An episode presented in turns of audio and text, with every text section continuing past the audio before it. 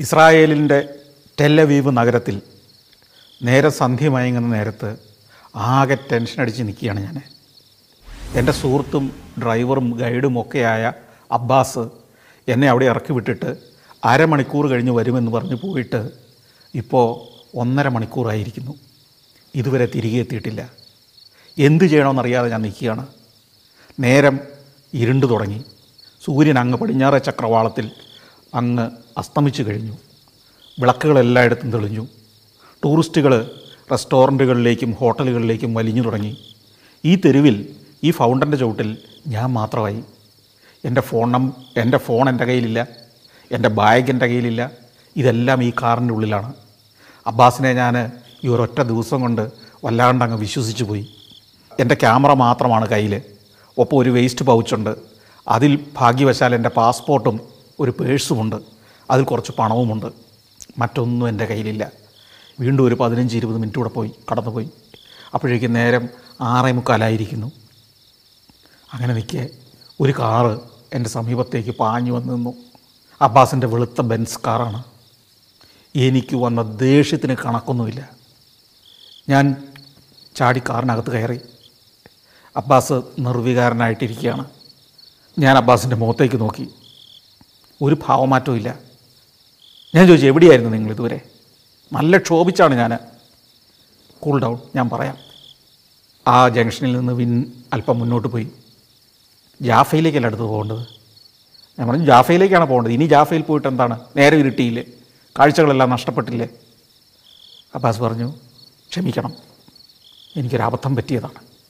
ഇന്നലെ രാത്രി നിങ്ങൾക്കറിയോ ഞാൻ ജെറുസലേമിൽ നിന്നാണ് താങ്കളെ പിക്കപ്പ് ചെയ്യാനായിട്ട് തിബേരിയാസിലേക്ക് വന്നത്. അതിരാവിലെ അവിടെ എത്തണമെന്ന് പറഞ്ഞതുകൊണ്ട് പുലർച്ചെ രണ്ട് മണിക്ക് ഞാൻ എഴുന്നേറ്റ് യാത്ര ആരംഭിച്ചു. നന്നായിട്ട് ഉറങ്ങാൻ കഴിഞ്ഞിരുന്നില്ല. തണലുള്ള ഒരിടത്ത് സൗകര്യപ്രദമായ ഒരു സ്ഥലത്ത് കാറ് പാർക്ക് ചെയ്യാൻ സൗകര്യം കിട്ടിയപ്പോൾ ഞാൻ അവിടെ കാറ് കൊണ്ടുപോയി ഒതുക്കിയിട്ട് സീറ്റൊന്ന് ചായച്ച് ചെറുതായിട്ടൊന്ന് കിടന്നത് എനിക്ക് ഓർമ്മയുള്ളൂ. ഞാനങ്ങ് ഉറങ്ങിപ്പോയി. ഇപ്പോഴാണ് ഞെട്ടി ഉണർന്നത്. അപ്പോഴാണ് എനിക്ക് നിങ്ങളുടെ കാര്യം ഓർമ്മ വന്നത്. വല്ലാത്തൊരബദ്ധമാണ് ഞാൻ ചെയ്തത്. പക്ഷെ ക്ഷമിക്കണം പറ്റിപ്പോയി. ഉറങ്ങിപ്പോയ മനുഷ്യനോട് എന്ത് പറയാനാണ്? ഏതായാലും എന്റെ വൈകുന്നേരത്തെ മനോഹരമായ കുറേ കാഴ്ചകളും നല്ല ഒരു മൂഡും നഷ്ടപ്പെടുത്തി. ഏതായാലും ഇനി ജാഫയിലേക്ക് പോയിട്ട് വല്ല കാര്യമുണ്ടോ? അബ്ബാസ് പറഞ്ഞു ഈ സമയവും ജാഫയിൽ കുഴപ്പമൊന്നുമില്ല. നല്ല കാഴ്ചകൾ കിട്ടും. സന്ധ്യ മയങ്ങി വരുന്ന നേരമല്ലേ? ഇരുട്ട് പൂർണമായും പടർന്നിട്ടില്ല. മാത്രവുമല്ല രാത്രിയിൽ ടെല്ലവീവിന്റെ ഒരു കാഴ്ച ജാഫയിൽ നിന്നുള്ളത് അതിമനോഹരമായിരിക്കും. ഏതായാലും ജാഫ പ്രദേശത്തേക്ക് കാറെത്തി. പുരാതനമായൊരു നഗരമാണ് നമുക്ക് അങ്ങോട്ട് ചെല്ലുമ്പോൾ തന്നെ കാണാം. പഴയ കെട്ടിടങ്ങൾ പഴയ മോസ്കുകൾ കൂടുതൽ മുസ്ലിംസ് തിങ്ങിപ്പാർക്കുന്ന ഒരു പ്രദേശമാണ് ജാഫ. ടെല്ലവീവിലെ പുതിയ നഗരഭാഗത്ത് കൂടുതലും ജൂതന്മാരും മറ്റ് നാട്ടുകാരും ഒക്കെ ആണെങ്കിൽ ഈ ജാഫ ഏരിയ മുസ്ലിംസ് കൂടുതലായി തിങ്ങിപ്പാർക്കുന്ന ഒരു പുരാതന നഗരഭാഗമാണ്. അവിടെ പഴയ പൈതൃക മന്ദിരങ്ങളാണ് കൂടുതൽ. ഇടുങ്ങിയ തെരുവുകൾ. ആ തെരുവുകളൊക്കെ ഇപ്പോൾ ടൂറിസത്തിന്റെ ഒരു കേന്ദ്രമായി മനോഹരമായി കല്ലുവിരിച്ച് സുന്ദരമാക്കിയിരിക്കുന്നു. ആ ഓരത്തെ കെട്ടിടങ്ങളിലെല്ലാം മട്ടുപ്പാവുകളിൽ വിളക്കുകൾ തൂങ്ങുന്നു. മനോഹരമായ ഒരു കാഴ്ച. ഒരു പൈതൃക നഗരം എങ്ങനെ സംരക്ഷിക്കണം എന്നതിന്റെ ഏറ്റവും നല്ല ഉദാഹരണമായിട്ട് എനിക്ക് തോന്നി. ഒരു സ്ക്വയറിൽ കൊണ്ടുപോയി വണ്ടി ചേർത്ത് നിർത്തി. ഞാൻ ഇറങ്ങി. അവിടെ ഒരു വലിയ ക്ലോക്ക് ടവർ സ്ഥാപിച്ചിട്ടുണ്ട്. അതിന് സമീപം മനോഹരമായ ഒരു സ്ക്വയറായി രൂപപ്പെടുത്തിയിരിക്കുന്നു. ഇത് ഈ ജാഫ ഏരിയ ഒരു മലയുടെ മുകളിലാണ് കുന്നിന്റെ മുകളിലാണ് കടൽത്തീരത്തെ ഒരു കുന്നിന്റെ മുകളിൽ. ഈ ജാഫയിലെ ഈ സ്ക്വയറിൽ നിന്ന് കഴിഞ്ഞാൽ അങ്ങ് താഴെ കടൽ കാണാം. മറ്റൊരു ഭാഗത്ത് ഒരു ചന്ദ്രക്കലയുടെ ആകൃതിയിൽ കടലുള്ളിലേക്ക് കടന്ന് ഇരിക്കുന്ന ഒരു ഭാഗത്തെ ബീച്ചുകൾ കാണാം. വെള്ളിമണലിന്റെ ബീച്ച്. ആ ബീച്ചിനോട് ചേർന്ന് ടെലവീപ് നഗരം ആ നഗരത്തിന്റെ പ്രൊമനേഡുകൾ സുന്ദരമായ മന്ദിരങ്ങൾ അതെല്ലാം രാത്രി ലൈറ്റപ്പ് ചെയ്ത് അതിഗംഭീരമായൊരു കാഴ്ച. ഒപ്പം ഈ കടലിലെ തിരകൾ ഓരോന്നും വെളുത്ത ലേസ് വെച്ച പട്ടുതുണി പോലെ നമുക്ക് ഈ കുന്നിൻ മുകളിൽ നിന്ന് കാണാം. ജാഫ ഏരിയയിലെ അതിമനോഹരമായൊരു കാഴ്ചയാണ് നമ്മൾ സ്വീകരിക്കുന്നത് അവിടേക്ക്. ജാഫയിൽ കുറേയേറെ ലുക്കൗട്ട് പോയിന്റുകളുണ്ട് അതായത് ഈ സ്ക്വയറിനോട് ചേർന്ന് നിരവധിയായ പുരാതന മന്ദിരങ്ങളുണ്ട്. ഇതിന്റെ എല്ലാം പടിഞ്ഞാറേ വശം എന്ന് പറയുന്നത് കടലിനെ അഭിമുഖമായ ഒരു ക്ലിഫാണ് ആ ക്ലിഫിന്റെ വക്കിൽ പോയി നിന്ന് നമുക്ക് താഴ്വാരത്തേക്കുള്ള കാഴ്ചകൾ കാണാം. താഴെ കടൽ മനോഹരമായ കടൽ മനോഹരം എന്ന് പറഞ്ഞാൽ നിരവധി തിരകൾ. വെള്ളി ലെയ്സ് പോലെ ഇങ്ങനെ തീരത്തേക്ക് തിരകൾ അടിച്ചു കയറിക്കൊണ്ടിരിക്കുന്ന കാഴ്ച. ആകാശത്തിന് അപ്പോഴും ഒരു ചുവന്ന നിറം അവശേഷിക്കുന്നുണ്ട്. ഈ വിളക്കുകൾ തെളിഞ്ഞ ടെല്ലവീവ് നഗരത്തിന്റെ കാഴ്ചയും അതിന് പശ്ചാത്തലം ഒരുക്കിക്കൊണ്ടുള്ള ഈ കടലും കടലിന്റെ അതിരായ ഈ ചുവന്ന ആകാശവും എല്ലാം കൂടെ ചേർന്ന് അതിമനോഹരമായ വിഷ്വൽസാണ് എനിക്ക് കിട്ടിയത്. ഏതായാലും വൈകിയെങ്കിലും സമയം കുറേ നഷ്ടപ്പെട്ടെങ്കിലും ദൃശ്യങ്ങൾക്ക് പൊലിമയൊന്നും കുറയാത്തതിൽ എനിക്ക് വളരെ സന്തോഷം തോന്നി. പിന്നെ ഈ ജാഫയുടെ പുരാതന തെരുവുകളിലൂടെ നടന്നു. ഉൾത്തെരുവുകളിലൂടെ ഏറെ നേരം നടന്ന് അവിടുത്തെ ഓരങ്ങളിലുള്ള റെസ്റ്റോറന്റുകളിലൊക്കെ വിളക്ക് തെളിഞ്ഞിരിക്കുന്നു. അവിടേക്കെല്ലാം ടൂറിസ്റ്റുകൾ എത്തി തുടങ്ങിയിരിക്കുന്നു. വൈകുന്നേരത്തെ പാനോപചാരവും ഡിന്നറും നടക്കുന്നു. മുസ്ലിം ഭൂരിപക്ഷ പ്രദേശമാണെങ്കിലും നിരവധി റെസ്റ്റോറന്റുകളും ബിയർ പാർലറുകളും പാർലറുകളും വൈൻ പാർലറുകളും എല്ലാം തുറന്നിട്ടുണ്ട്. അതിലൊക്കെ ധാരാളം ടൂറിസ്റ്റുകളുണ്ട്. ഒന്നും രണ്ടും നിലയുള്ള ഈ കെട്ടിടങ്ങളുടെ മുകളിലത്തെ മട്ടുപ്പാവിലും ആളുകളിരുന്ന് ലഘുഭക്ഷണം കഴിച്ച് അല്ലെങ്കിൽ പാനോപചാരം അർപ്പിച്ചുകൊണ്ട് കഥ പറഞ്ഞ് അങ്ങനെ ഇരിക്കുന്ന കാഴ്ചകൾ കാണാം. ഞങ്ങൾ ആ തെരുവുകളിലൂടെയൊക്കെ നടന്ന് വീണ്ടും ഈ കടലിന്റെ തീരത്തുള്ള ഈ ക്ലിഫിന്റെ വക്കിലുള്ള ആ സ്ക്വയറിലേക്ക് എത്തി. ആ സ്ക്വയറിലെത്തുമ്പോഴേക്കും ആകാശത്തിന്റെ നിറം കൂടുതൽ ഇരുണ്ടു വന്നു. നഗരത്തിന്റെ വിളക്കുകൾ കൂടുതൽ തെളിഞ്ഞു വന്നു. മനോഹരമായ ഒരു അനുഭവമായിരുന്നു. തണുത്ത കാറ്റ് ആ മെഡിറ്ററേനിയൻ സമുദ്രത്തിൽ നിന്ന് നമ്മളുടെ മേലടിച്ചു കയറുന്നു. സുന്ദരമായ ഒരു അനുഭൂതി. അതി അതിഗംഭീരമായ ഒരു അനുഭൂതിയാണത്. കാരണം ഈ കടൽ ഒരു സാധാരണ കടലല്ല. മെഡിറ്ററേനിയൻ സമുദ്രമാണ്. ഈ കടലിലൂടെ ആരൊക്കെ ഈ തീരത്തേക്ക് കടന്നു വന്നിരിക്കുന്നു? അലക്സാണ്ടർ ദ ഗ്രേറ്റ് എന്ന് ലോകം വിളിച്ച ഒരു വലിയ പോരാളി ഈ ഇസ്രായേലിന്റെ ഈ പ്രദേശത്തെ ആകെ കാൽ കീഴിലാക്കി പിന്നീട് സീസർ. ക്ലിയോപാട്ര എന്ന തന്റെ പ്രണയിക്ക് വേണ്ടി ഈ ഭൂപ്രദേശമെല്ലാം കീഴടക്കി കാൽക്കൽ സമർപ്പിച്ചു സീസർ. തീർന്നില്ല. ഓട്ടോമൻ ചക്രവർത്തിമാർ അവരുടെ പടനായകന്മാർ പടക്കപ്പലുകളുടെ അകമ്പടിയോടെ കുതിരപ്പടയുടെ അകമ്പടിയോടെ ഈ തീരത്തേക്ക് കടന്നു കയറി വന്ന എത്രയെത്ര ശക്തികൾ എത്രയെത്ര കടന്നു കയറ്റക്കാർ ഇവരെയൊക്കെ വന്നതും കടന്നു പോകുന്നതും ഒക്കെ കണ്ട തീരമാണത്. അതിഗംഭീരമായൊരു അനുഭൂതിയാണ് അനുഭവമാണത്. ആ കാലഘട്ടം കൊണ്ടും ഈ പ്രശ്നങ്ങളോ പോരാട്ടങ്ങളോ ഏറ്റുമുട്ടലുകളോ തീർന്നിട്ടില്ല. ഞാൻ ഓർക്കുന്നു ഗൾഫ് യുദ്ധകാലത്ത് സദ്ദാം ഹുസൈന്റെ മിസൈലുകൾ ഇതേ ടെലിവ്യൂവിലെ ഈ അപ്പാർട്ട്മെന്റ് സമുച്ചയങ്ങളിൽ വന്ന് പതിച്ച വാർത്തയും വായിച്ചത് ഞാൻ ഓർക്കുന്നു. ഇസ്രായേലിനെ കൂടി ഈ യുദ്ധത്തിന്റെ ഭാഗമാക്കിയാൽ അറബി ലോകം ഒന്നാകെ ഇറാഖിനൊപ്പം നിൽക്കുമെന്ന ഒരു തന്ത്രത്തിന്റെ ഭാഗമായി സദ്ദാം ഹുസൈൻ ഇസ്രായേലിലേക്ക് ഏതാനും മിസൈലുകൾ അയച്ചു. ഈ ടെല്ലവീവ് നഗരത്തിലെ അപ്പാർട്ട്മെന്റ് സമുച്ചയങ്ങളിലാണ് അതിൽ പലതും വന്ന് വീണ് പൊട്ടിയത്. നിരവധി ആളുകൾ മരിച്ചു. വലിയ വാർത്തയായി. പക്ഷേ അമേരിക്ക ഇടപെട്ടു.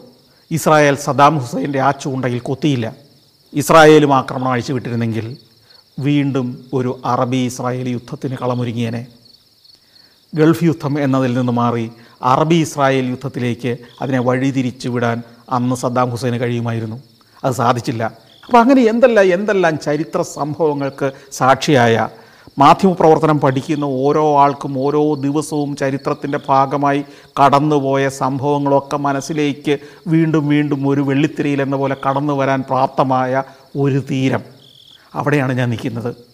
കുറച്ചേറെ നേരം ആ പൂർവികരുടെ ചരിത്രം ഓർത്തുകൊണ്ട് പോരാട്ടങ്ങളുടെ ചരിത്രം ഓർത്തുകൊണ്ട് കീഴക്കലുകളുടെ അതിജീവനത്തിന്റെ ചരിത്രം ഓർത്തുകൊണ്ട് ആ തീരത്ത് കുറേ നേരം ഞാൻ നിന്നു.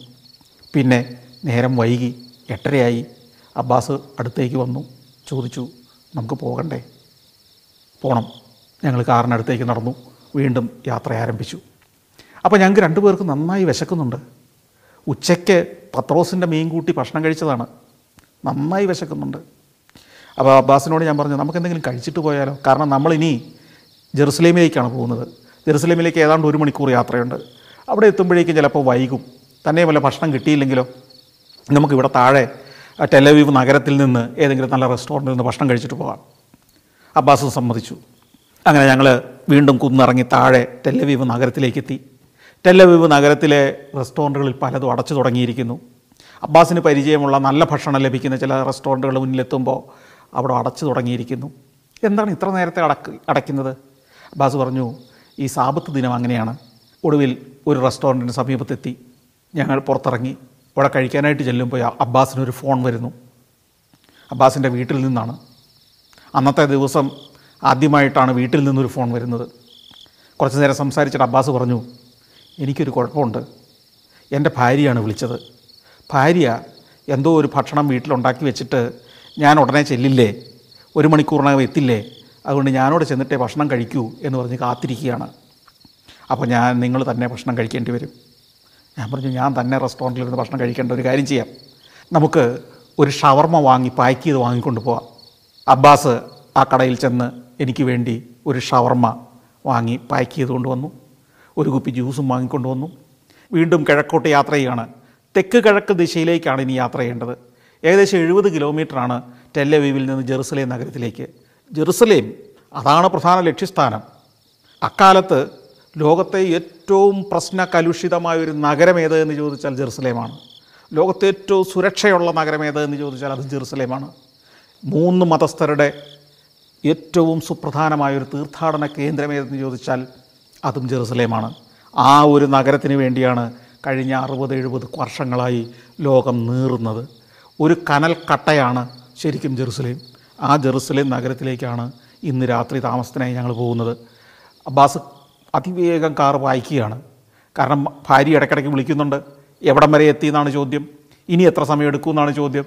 അബ്ബാസിലെ ഒരു ഭർത്താവ് കാര്യക്ഷമതയുള്ള ഒരു ഭർത്താവിനെ അപ്പോഴാണ് നമ്മൾ ശ്രദ്ധയപ്പെടുന്നത്.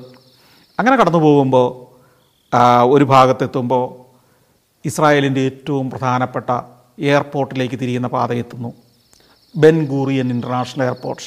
David Ben Gurion അവരുടെ രാഷ്ട്രശില്പി ആദ്യത്തെ പ്രധാനമന്ത്രി. ഇസ്രായേലിൽ എക്കാലവും ബെൻഗൂറിയന് വലിയ ആരാധകരാണ്. ആ രാഷ്ട്രം ഏറ്റവും ആദരിക്കുന്ന മഹത് വ്യക്തികളിൽ ഒരാളാണ് ഡേവിഡ് ബെൻഗൂറിയൻ.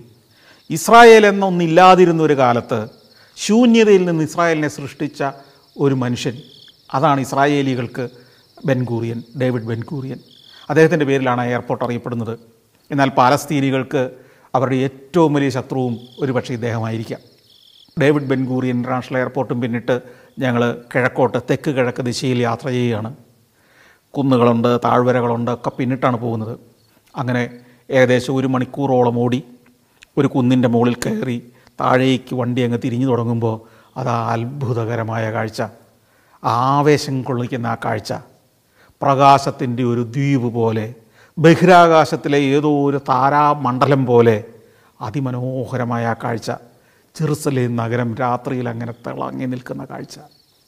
വർഷം പതിനഞ്ച് പിന്നിട്ടിട്ടും ഇന്നും ആ ദൃശ്യം എന്റെ മനസ്സിലുണ്ട്. ഞാൻ ആദ്യമായി ജെറുസലേം കണ്ട ആ കാഴ്ച. രാത്രിയിലാണത്. ഒരു കുന്നിറങ്ങി അങ്ങ് ചെല്ലുമ്പോൾ അങ്ങകലെ ആ ജെറുസലേമിന്റെ മനോഹരമായ കാഴ്ച. അതിന്റെ ഒത്ത മധ്യത്തിൽ ഡോം ഓഫ് ദ റോക്ക് എന്നറിയപ്പെടുന്ന ആ സുവർണ താഴികുടവുമായി നിൽക്കുന്ന ആ ദേവാലയം. അതിനടുത്ത് തന്നെ അലക്സ മോസ്ക്. ആ മോസ്ക് ഇരിക്കുന്ന ഭാഗത്തു നിന്നാണ് അത്രേ ഗബ്രിയേൽ ദൈവദൂതനായ അനുധാവനം ചെയ്യപ്പെട്ട് മുഹമ്മദ് നബി സ്വർഗാരോഹണം നടത്തിയത് എന്ന് മുസ്ലിം സമൂഹം വിശ്വസിക്കുന്നു. യേശുക്രിസ്തുവിന്റെ പീഡാനുഭവവും മരണവും ഉത്ഥാനവും ഒക്കെ നടന്നു എന്ന് ക്രിസ്ത്യാനികൾ വിശ്വസിക്കുന്ന പ്രദേശം.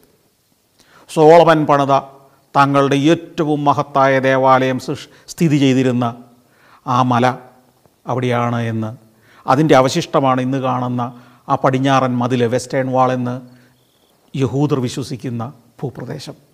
ഇതെല്ലാം പ്രകാശത്തിൽ കുളിച്ച് അങ്ങനെ നിൽക്കുകയാണ് രാത്രിയിൽ.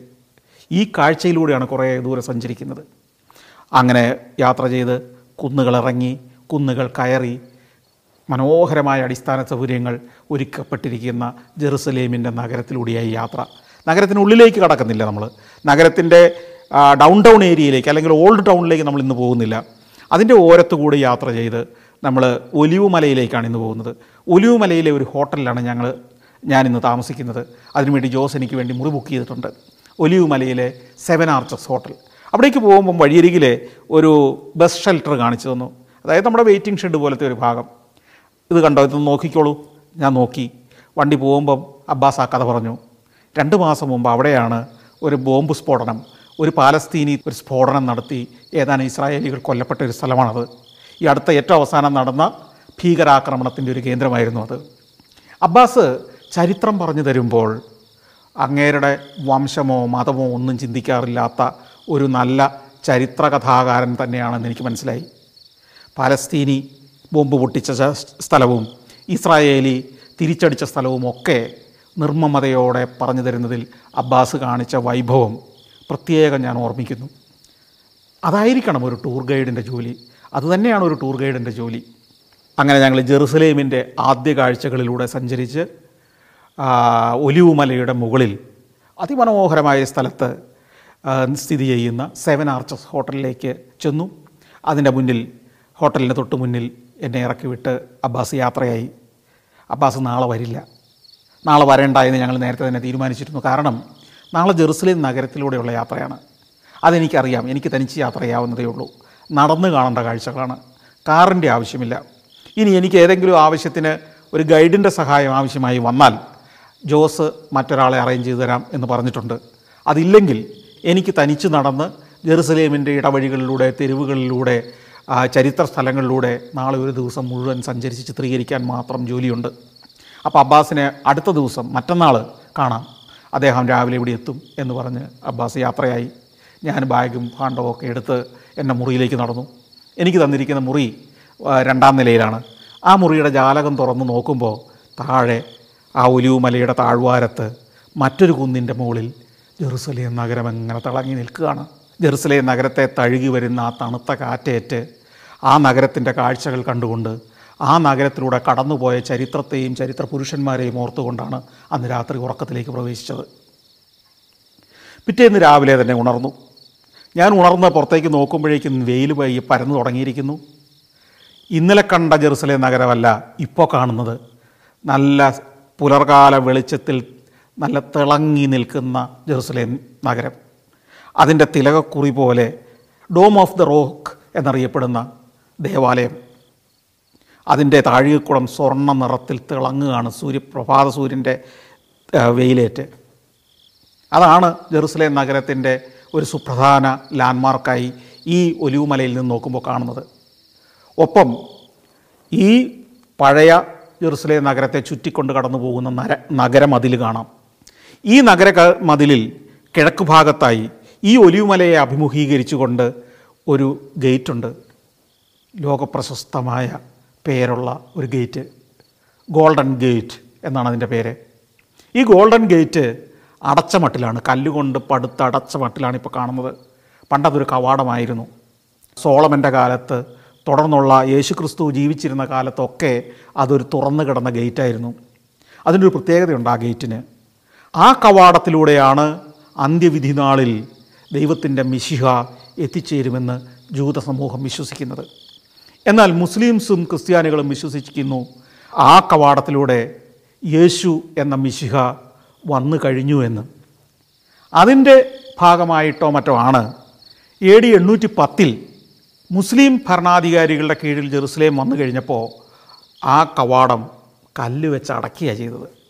എന്നാൽ പിന്നീട് കുരിശുദ്ധക്കാർ ക്രൂസേഡുകളുടെ കാലഘട്ടത്തിൽ ജെറുസലേം നഗരം തിരിച്ചു പിടിച്ചു കഴിഞ്ഞപ്പോൾ ആ കവാടം വീണ്ടും തുറക്കുകയും അത് പഴയ വട്ടിലാക്കുകയും ചെയ്തു. എന്നാൽ പിന്നീട് ഓട്ടോമൻ തുർക്കികൾ വീണ്ടും ജെറുസലേമിനെ കൈപ്പിടിയിലാതി ആക്കി കഴിഞ്ഞപ്പോൾ വീണ്ടും ആ കവാടം അടച്ചു.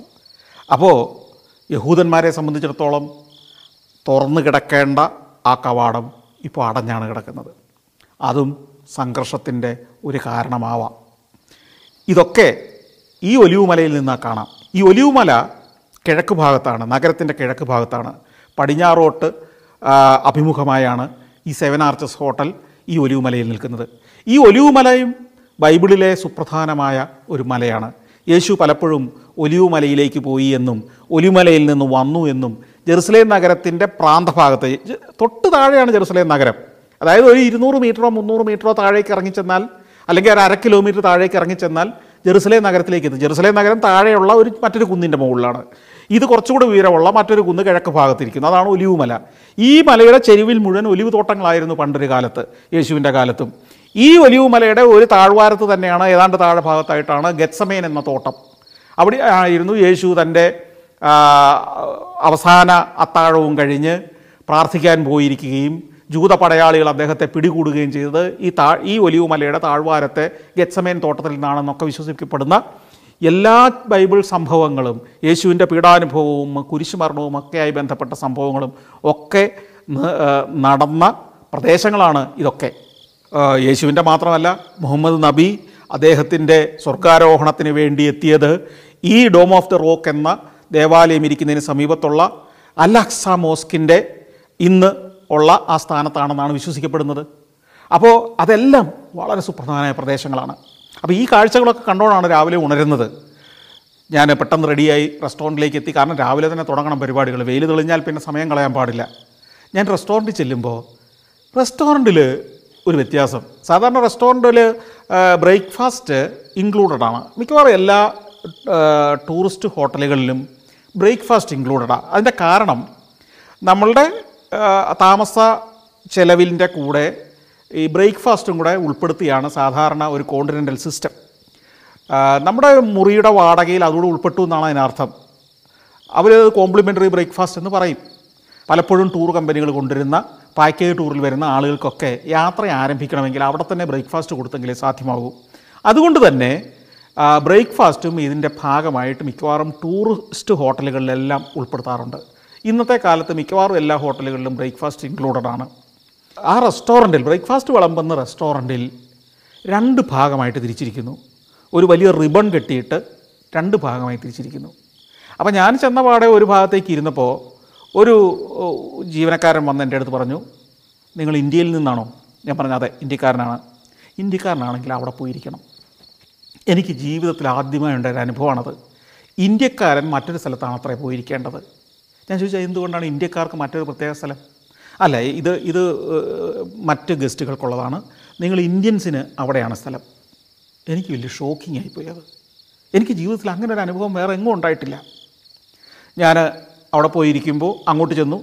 അപ്പോൾ ഇത്തിരി കഴിഞ്ഞപ്പോഴേക്കും പയ്യെ പയ്യെ മറ്റു മലയാളികളായ സംഘങ്ങൾ ഒക്കെ അവിടെ വന്നിരിക്കാൻ തുടങ്ങി.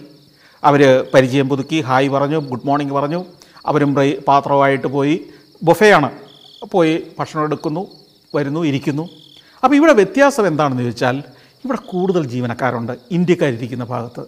അപ്പോൾ ഞാൻ ആദ്യം വിചാരിച്ചു സേവന സന്നദ്ധരായി നിൽ കൂടുതൽ ആളുകളെ വെച്ചതാവാം നമുക്ക് പ്രത്യേക പരിഗണനയ്ക്ക് വേണ്ടിയിട്ടാവാം. ഇത്തിരി കഴിഞ്ഞപ്പോൾ ഒന്ന് എനിക്ക് മനസ്സിലായി സേവന സന്നദ്ധരായി നിൽക്കുന്നതല്ല സൂപ്പർവിഷൻ വെച്ചിരിക്കുന്നതാണ് ആളുകളെ. നിരീക്ഷിക്കാൻ വേണ്ടി ആളുകളെ വെച്ചിരിക്കുകയാണ്. അത് വല്ലാത്തൊരു ഒരു നാണക്കേടായിട്ട് എനിക്ക് തോന്നി.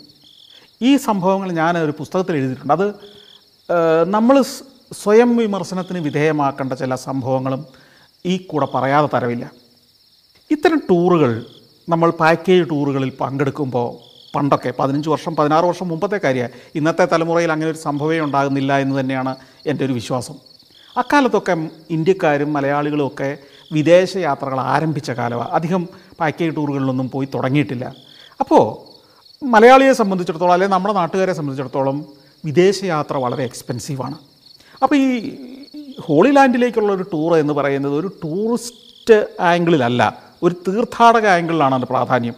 അതുകൊണ്ട് തന്നെ വളരെ കാലത്തെ സമ്പാദ്യമൊക്കെ ഉപയോഗിച്ചാണ് പലരും യാത്ര ചെയ്യുന്നത്.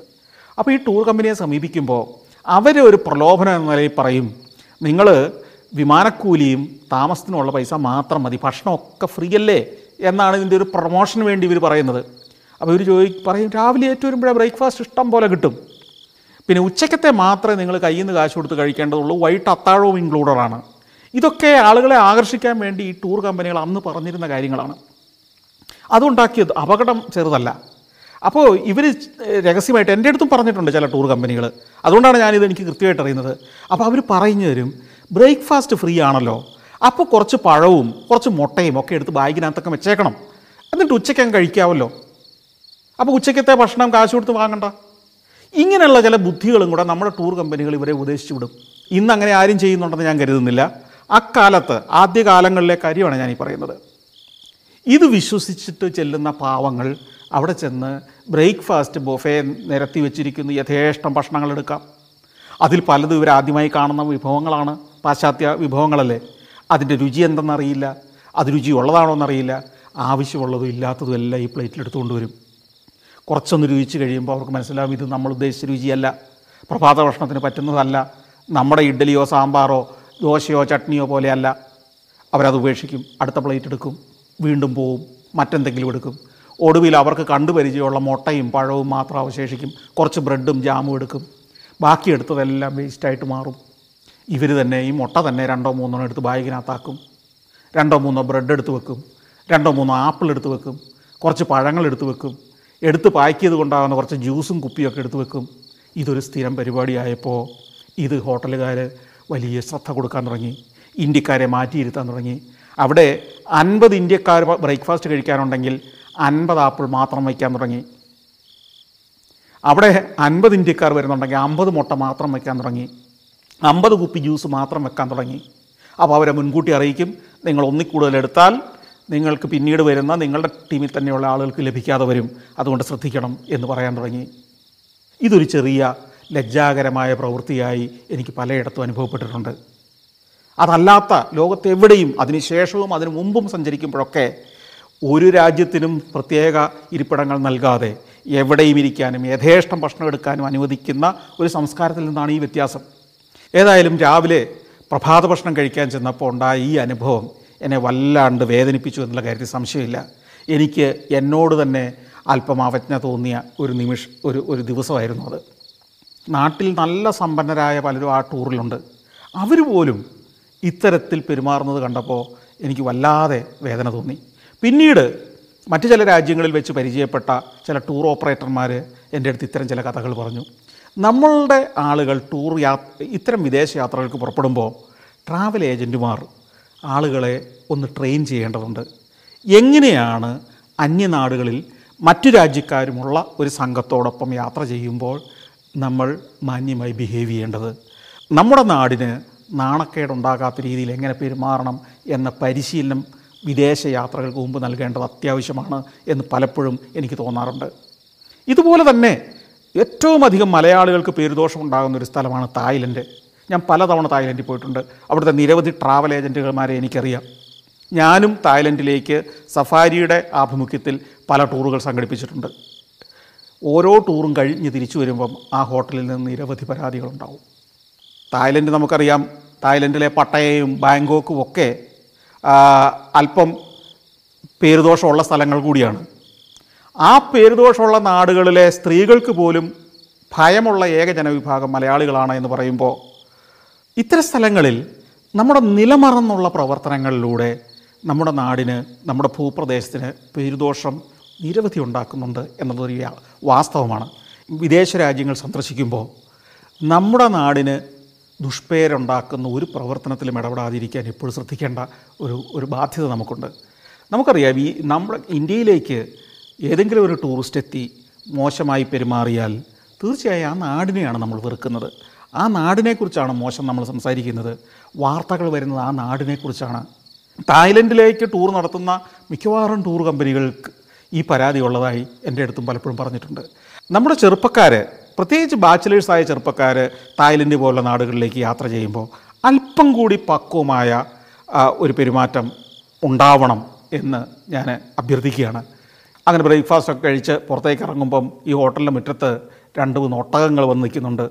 നല്ല ആടയാഭരണങ്ങളൊക്കെ അണിഞ്ഞ് അതിന് പുറത്ത് കയറി ആളുകൾക്ക് ടൂറിസ്റ്റുകളായി ധാരാളം ആളുകൾ വന്ന് താമസിക്കുന്ന ഹോട്ടലാണ് സെവൻ ആർച്ചസ്. ജെറുസലേമിലെ തന്നെ ഏറ്റവും പ്രമുഖമായ ഹോട്ടലുകളിൽ ഒന്നാണ്. മനോഹരമായൊരു സ്ഥലമാണ്. അതിന്റെ ലൊക്കേഷനാണ് ഏറ്റവും മനോഹരം. അതിന്റെ മുറ്റത്ത് നിന്നാൽ താഴെ ജെറുസലേം നഗരം കാണാം. ജെറുസലേം നഗരത്തെ പശ്ചാത്തലമാക്കിക്കൊണ്ട് ഇവിടെ ഈ ഒട്ടകത്തിന്റെ പുറത്തിരുന്ന് ഒരു ഫോട്ടോ എടുക്കാൻ ആർക്കും കൊതി തോന്നും. അതുപോലെയാണ് ആ ഒട്ടകത്തെ അണിയിച്ചിരിക്കുന്ന ചമയങ്ങളുടെ നിറം. അപ്പോൾ ആ ചമയങ്ങളൊക്കെയാണ് ഞാൻ ഒട്ടകത്തിന്റെ പുറത്തിരുന്ന് ജെറുസലേം നഗരത്തെ പശ്ചാത്തലമാക്കിക്കൊണ്ടൊരു ഫോട്ടോ എടുക്കാൻ എല്ലാവരും ഒന്ന് കൊതിക്കും. അങ്ങനെ എല്ലാവരും ഭക്ഷണം കഴിച്ചിറങ്ങിയവർ വൺ ബൈ വൺ ആയി വന്ന് ഫോട്ടോ എടുക്കുന്നു. ഞാനും ഒരു ഫോട്ടോ എടുത്തു. പിന്നെ ഞാൻ താമസിയാതെ തന്നെ എന്റെ യാത്ര ആരംഭിച്ചു. ആദ്യം ഒലിയുമലയിലെ കാഴ്ചകളിലേക്ക് പോകാൻ തന്നെയാണ് ഞാൻ തീരുമാനിച്ചത്.